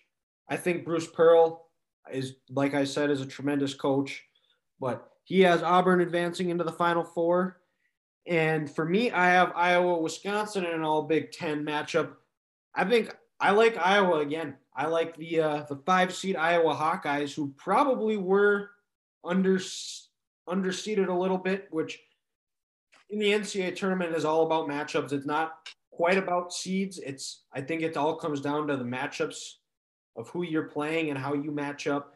I like Iowa to find a way to get a win. They advanced to their first Final Four, and I don't. You're the Iowa expert. I don't know if you even know. I want to say it was uh, the late '80s was the, the last Final okay. Four. Okay. I think I think Lute Olson was the head coach at the time. Okay. Um, it was either the late 80s or the early 90s. So we're looking at 30 plus years. Yep. Um, yeah, that's crazy. And also, well, it could be in the 40s because if it was between 80 and 82, uh, for our older audience, that was 40 years ago. It's true. That is true. And another thing that we're not talking about is this this region, Midwest, is in Chicago. For Iowa here, that's that's damn near home court. Um, in Wisconsin, in Wisconsin too. So it'll be interesting to see if a little home court um, action plays out here um, in this game. But for my Elite Eight matchup, maybe I'm being a bit of a homer here, and I, I'm almost doing some reverse psychology. But I like the Auburn Tigers in this region. Just again, like I said, that athleticism that they have, I think is Iowa will match up with that, and that's something where they'll be able to slow them down. Auburn will be able to get some bodies on Keegan and be able to shut, you know, Bohannon down. And then it'll be hard for Iowa to get its clean looks going on offense because Auburn will be right up in their face, you know, all the time. And then also, um, again, Cody Kessler being a seven foot one guy protecting the paint. I think that's going to be just maybe a little too much for the Hawkeyes. But an Elite Eight run is still a great year. Um, but I like the uh, Auburn Tigers in the uh, um, in the Final Four. Okay, and we will now. Uh, so we've got so far in our Final Fours, Ethan has Gonzaga, Baylor, Auburn. We still got the South, which we're going to do next. I have Gonzaga out of the West, UCLA out of the East, Iowa out of the Midwest, and Grant, you have. I have Gonzaga, Purdue, and Auburn at the okay. moment and we will uh, we'll transition up to the south. We'll actually, Grant, I'll let you take it away here in the south in your first uh, first uh, uh, start off with the south and lead us off there. Yeah, and you know if you could, what what are the matchups again? Because like I said, I don't have my bracket on pen and paper yet. All right, so the 116 we have Arizona and the winner of Wright State Bryant. Now, okay. Bryant is not going to be it's this is basketball, so it's not a boxing or fight, uh, MMA fight. Mm-hmm. Uh, well, I, like the Arizona Wildcats. They've been a top team all year. Um, they pretty much, from start to finish, won the Pac-12, led led the Pac-12. They've beaten UCLA twice. I think Arizona is a good basketball team. I like Arizona to advance. Okay, and then the eight nine matchup, we got Seton Hall, TCU. TCU is a one point favorite. You know, with this one, I, I like I like Jamie Dixon in the coaching for the the Horned Frogs. I think, you know, he went there to try to turn that program around, and I just I think um, TCU is going to be able to get a tournament win and advance uh, to the round of 32 to play Arizona. Okay, and then in the 5-12, we've got Houston UAB. Houston is a eight and a half point favorite. You know, this is a game I really like the Houston Cougars. Um, Kelvin Sampson's got, they're a very good team. They have a lot of athletes on there. And again, they clamp you down on the defensive end. I think they're going to get up in UAB's face, really slow this, you know, and slow that slow UAB's offense down where it's going to be hard for them to do anything. So I like the Houston Cougars to advance. And then in the uh, 413 matchup, always an intriguing possible upset. It's the uh, Illinois Fighting Illini as the four seed versus uh, Chattanooga. So um, I'm hearing some rumblings this week that Chattanooga is a pretty darn good basketball team. We have a Kansas transfer. I uh, I can't mm-hmm. think of the name, but um, he was he was part of that nasty brawl from a few years ago. I know. Oh, that's right. Yep, that's right. So, um, I maybe should um, give Chattanooga some respect because I'll be staying there one day this week on my trek down to Florida while I uh, help help some friends move. But I'm going with the Illini because they're they could be a potential Final Four team. They got you know player of the year candidate and Kofi Cockburn, and then some real athletic guards. So I just think they're just going to be too much for Chattanooga. So I like the Illini advancing to the round of 32. Okay, and then in the six eleven matchup, we've got probably the uh, Colorado State matching up against the uh, very controversial team that got in Michigan as the 11th seed. Michigan mm-hmm. is a two and a half point favorite. So, and with that, I'm going to go with Michigan. It's one of those where I, I think their talent is just going to outweigh what Colorado State has. I understand Colorado State has a potential player of the year candidate, but I think I think Juwan's going to sit back and regroup and tell these Michigan players, hey, we have the talent um, to be a very good basketball team. This is unacceptable. Let's maybe try to go on a run right now because we are a preseason, I want to say top 10 team, Big 10 favorite. Um, with the talent we have, what we had, the season we had record wise unacceptable. And, you know, like you said, they also went into Iowa and won this year. So I, I like Michigan to, to get the upset in air quotes on the uh, 6-11 matchup. All right. And then uh, in the 314, we got Tennessee is a 17 point favorite against the 14 seed Longwood.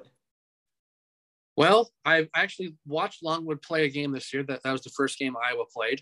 Okay. Uh, that game was not close. Iowa won by 30 points. Um, Tennessee is, they are just too good right now. Tennessee is a very long, very athletic team who plays defense. Rick Barnes is a very good coach. They are humming right now. They ran through the SEC in the SEC tournament. I think the Volunteers are going to win this game easily. All right, and moving along, we've got a 7-10 matchup: Ohio State versus uh, Loyola Chicago, and this game is a pick'em game. The line is even. The last time I looked. Uh, you know, give me give me Sister Jean and Loyola Chicago. There we go. Uh, I, I, I like the upset. I think what they did last year against Illinois, reaching a Final Four a couple years ago, this is a legit basketball team who is very good. They're very well coached. And I just don't like Ohio State. Again, they're too stagnant on the offensive end. They rely all too much on Liddell. And if he doesn't get going as a team, they kind of falter.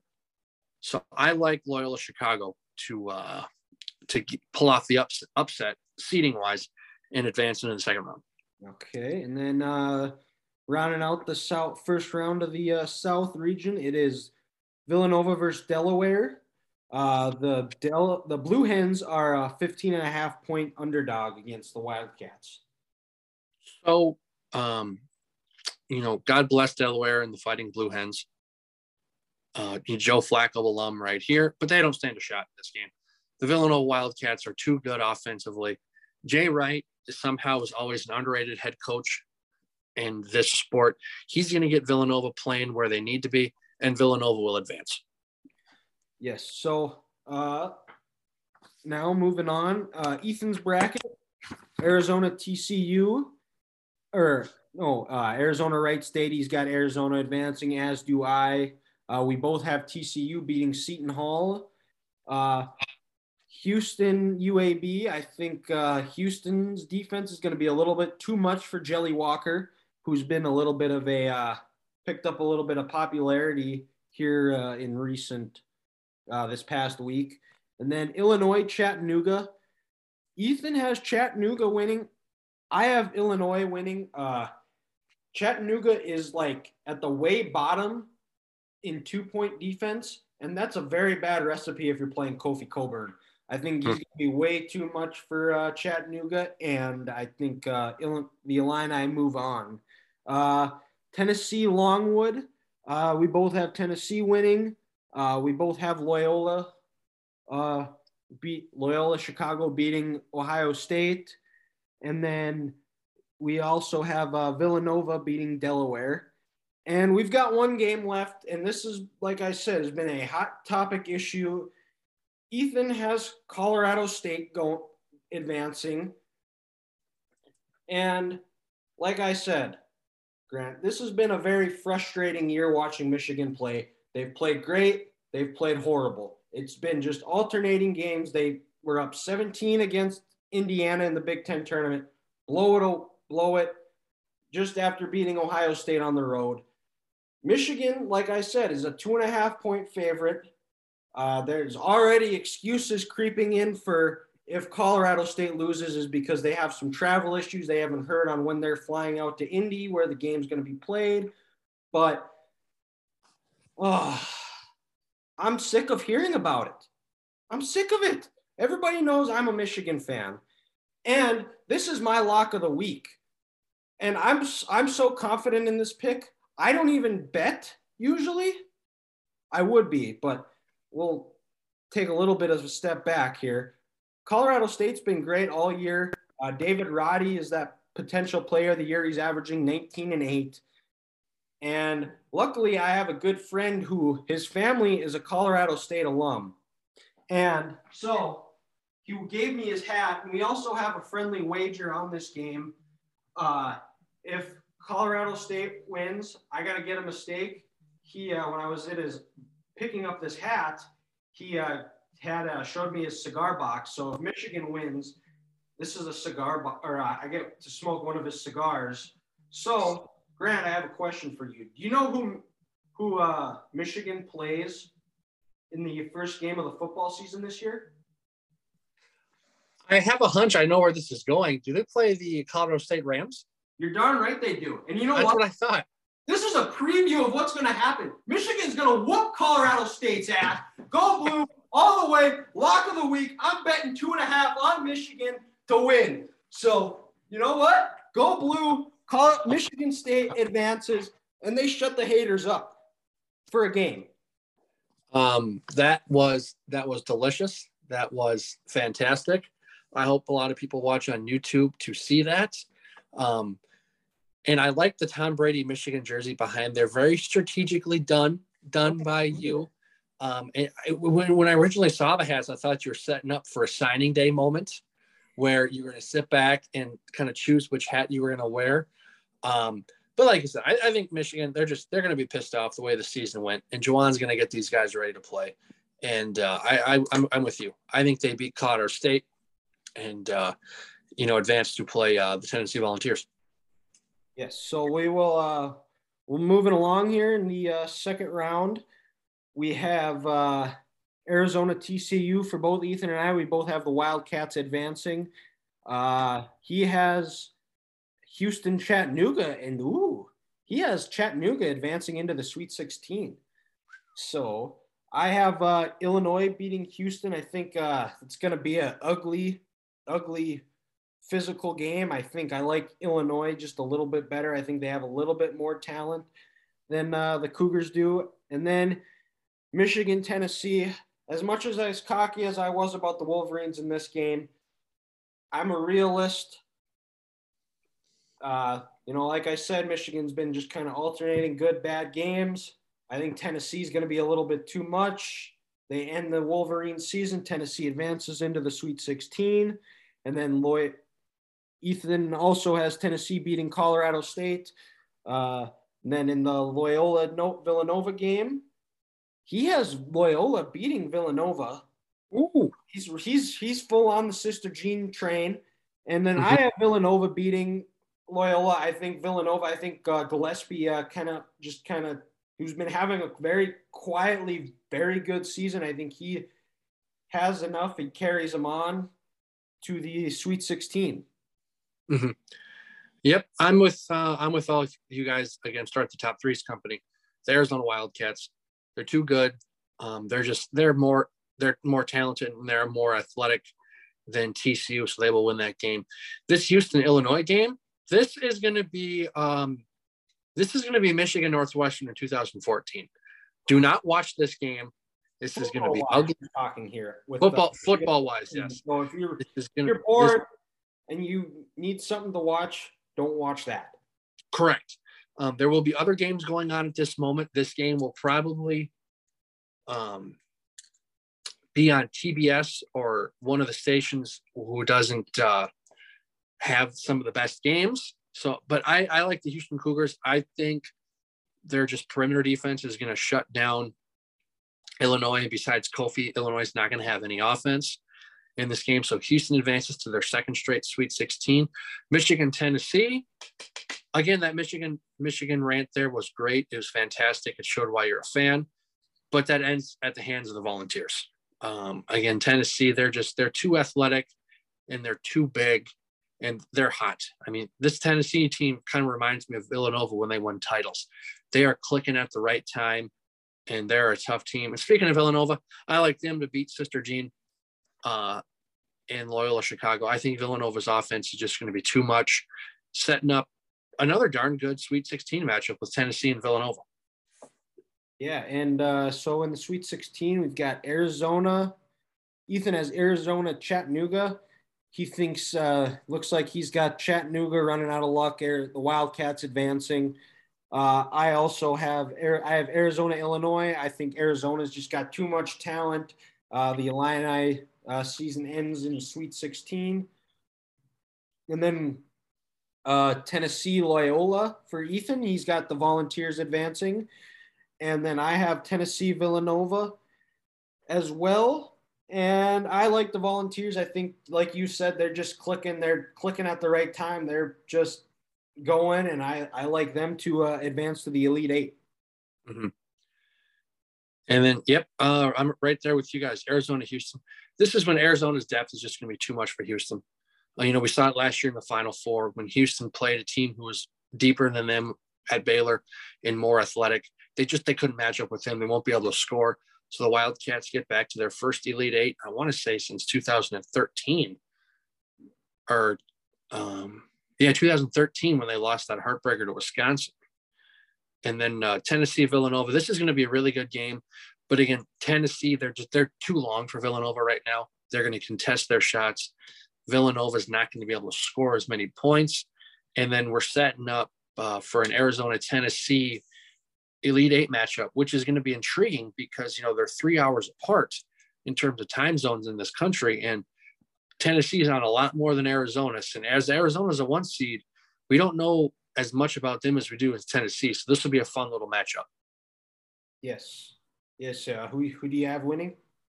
Uh, I got the Tennessee Volunteers. Ooh, like Volunteers. I think, I think it's it's almost like it's their year. It's their team of destiny in my eyes. I just watched them play right now. They're long. They can score. They're physical. Teams don't want to play Tennessee, and you know what? They're veterans. They're adults.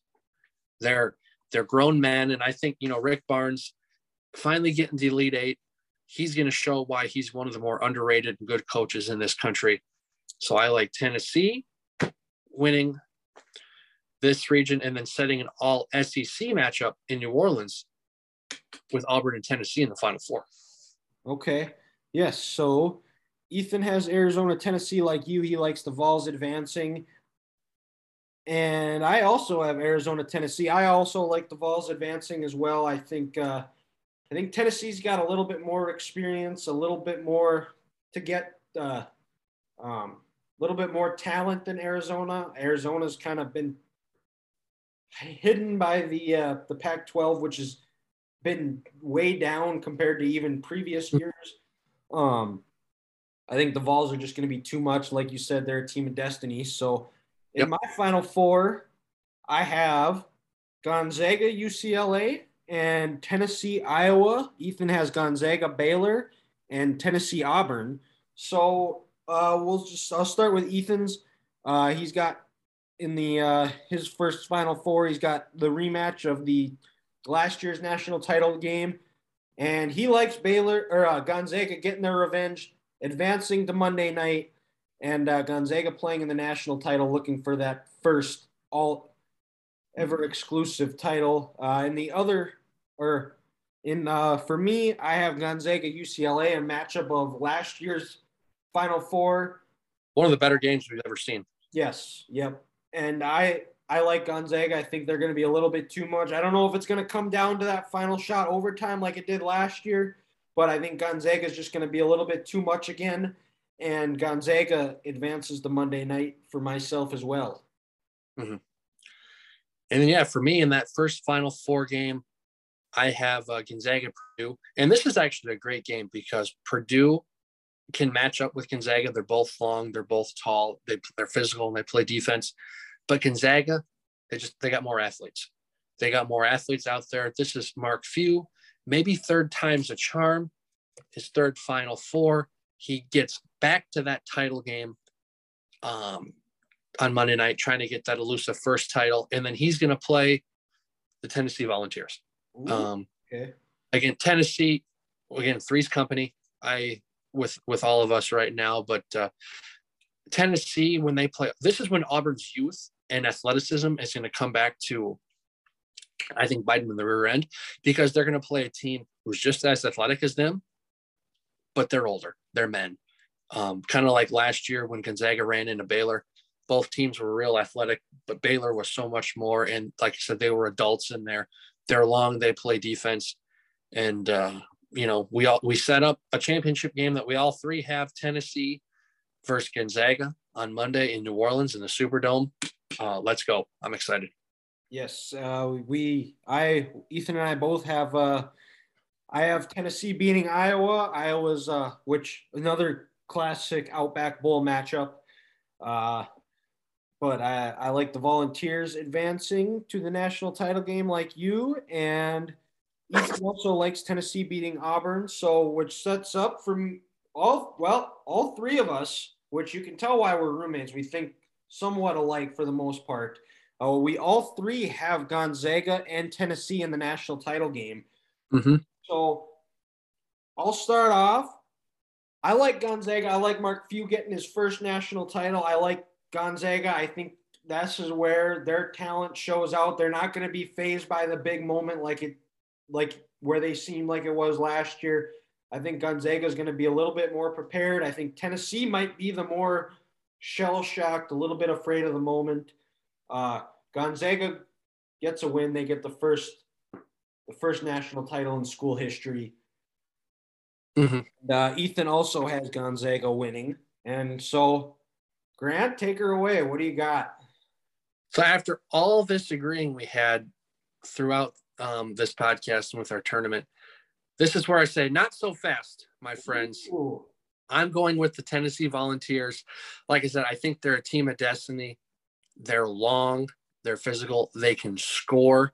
You know, they might, sure, they might have a little bit of shell shock in there, but I think this is when playing in the SEC and playing adults every single night matters because they're not going to, it's not going to be too much of a moment for them. And then also, um, I just think Tennessee as a fan base, they haven't had much to cheer for in athletics in a long time. They're going to travel to New Orleans. It's going to feel like they're playing in the Summitt Arena uh, or Pat Summitt Court, excuse me. And I think Tennessee gets this win, just like I said, because I really like their guard play. And this tournament comes down to guards, and Tennessee's got that. So Rick Barnes gets his first national title, and who knows, maybe the first national title in Tennessee men's basketball history. I'm not sure about that. And then for a little uh, little icebreaker, uh, score of the championship game 72 64 Vols. Okay, a little bit high scoring here. And forgot to mention, we do have a wager placed on this. So the winner gets a free meal for the next time us myself grant and ethan are all together we get a free meal at the world famous brazilian steakhouse fogo de chao so that's what the wager is. Uh, Mhm. the loser's going to be splitting it. The winner doesn't have to pay. So that's what's going on. Uh, buckle up. It's going to be a fun couple of weeks. I know grant's excited. I'm excited. Ethan's definitely excited. We're excited to get him on the pod. And then in two weeks all three of us, the band will be back together. We'll be doing a Final Four preview discussing it all. So stay tuned and we will, uh, thanks to Grant. So we will uh, see you next time. Welcome back. Thanks again to Grant for joining the Degress podcast. Always enjoy our conversations. I wish Ethan would have been able to join us, but not to worry, as he'll be back on next week's episode to help break down the weekend that was check how our brackets are doing, preview the Sweet 16 and Elite 8 weekend games, probably discuss a little baseball, hopefully some Twins positivity and other action happening around the MLB. You can find the Degress podcast on Anchor, Spotify, iTunes, or wherever you get your podcasts. Make sure you check out our YouTube channel where you can see the video version of the show. You're definitely going to want to check it out this week to see my lock of the week. Just a reminder the camera always adds about 10 pounds. That's under the Degress Podcast on YouTube. Thanks again for tuning into the Degress Podcast. You can follow me on Twitter and Instagram at the Degress. That puts a wrap on this week's episode. We'll try to do better next time, and we'll talk to you next Wednesday. Gress out.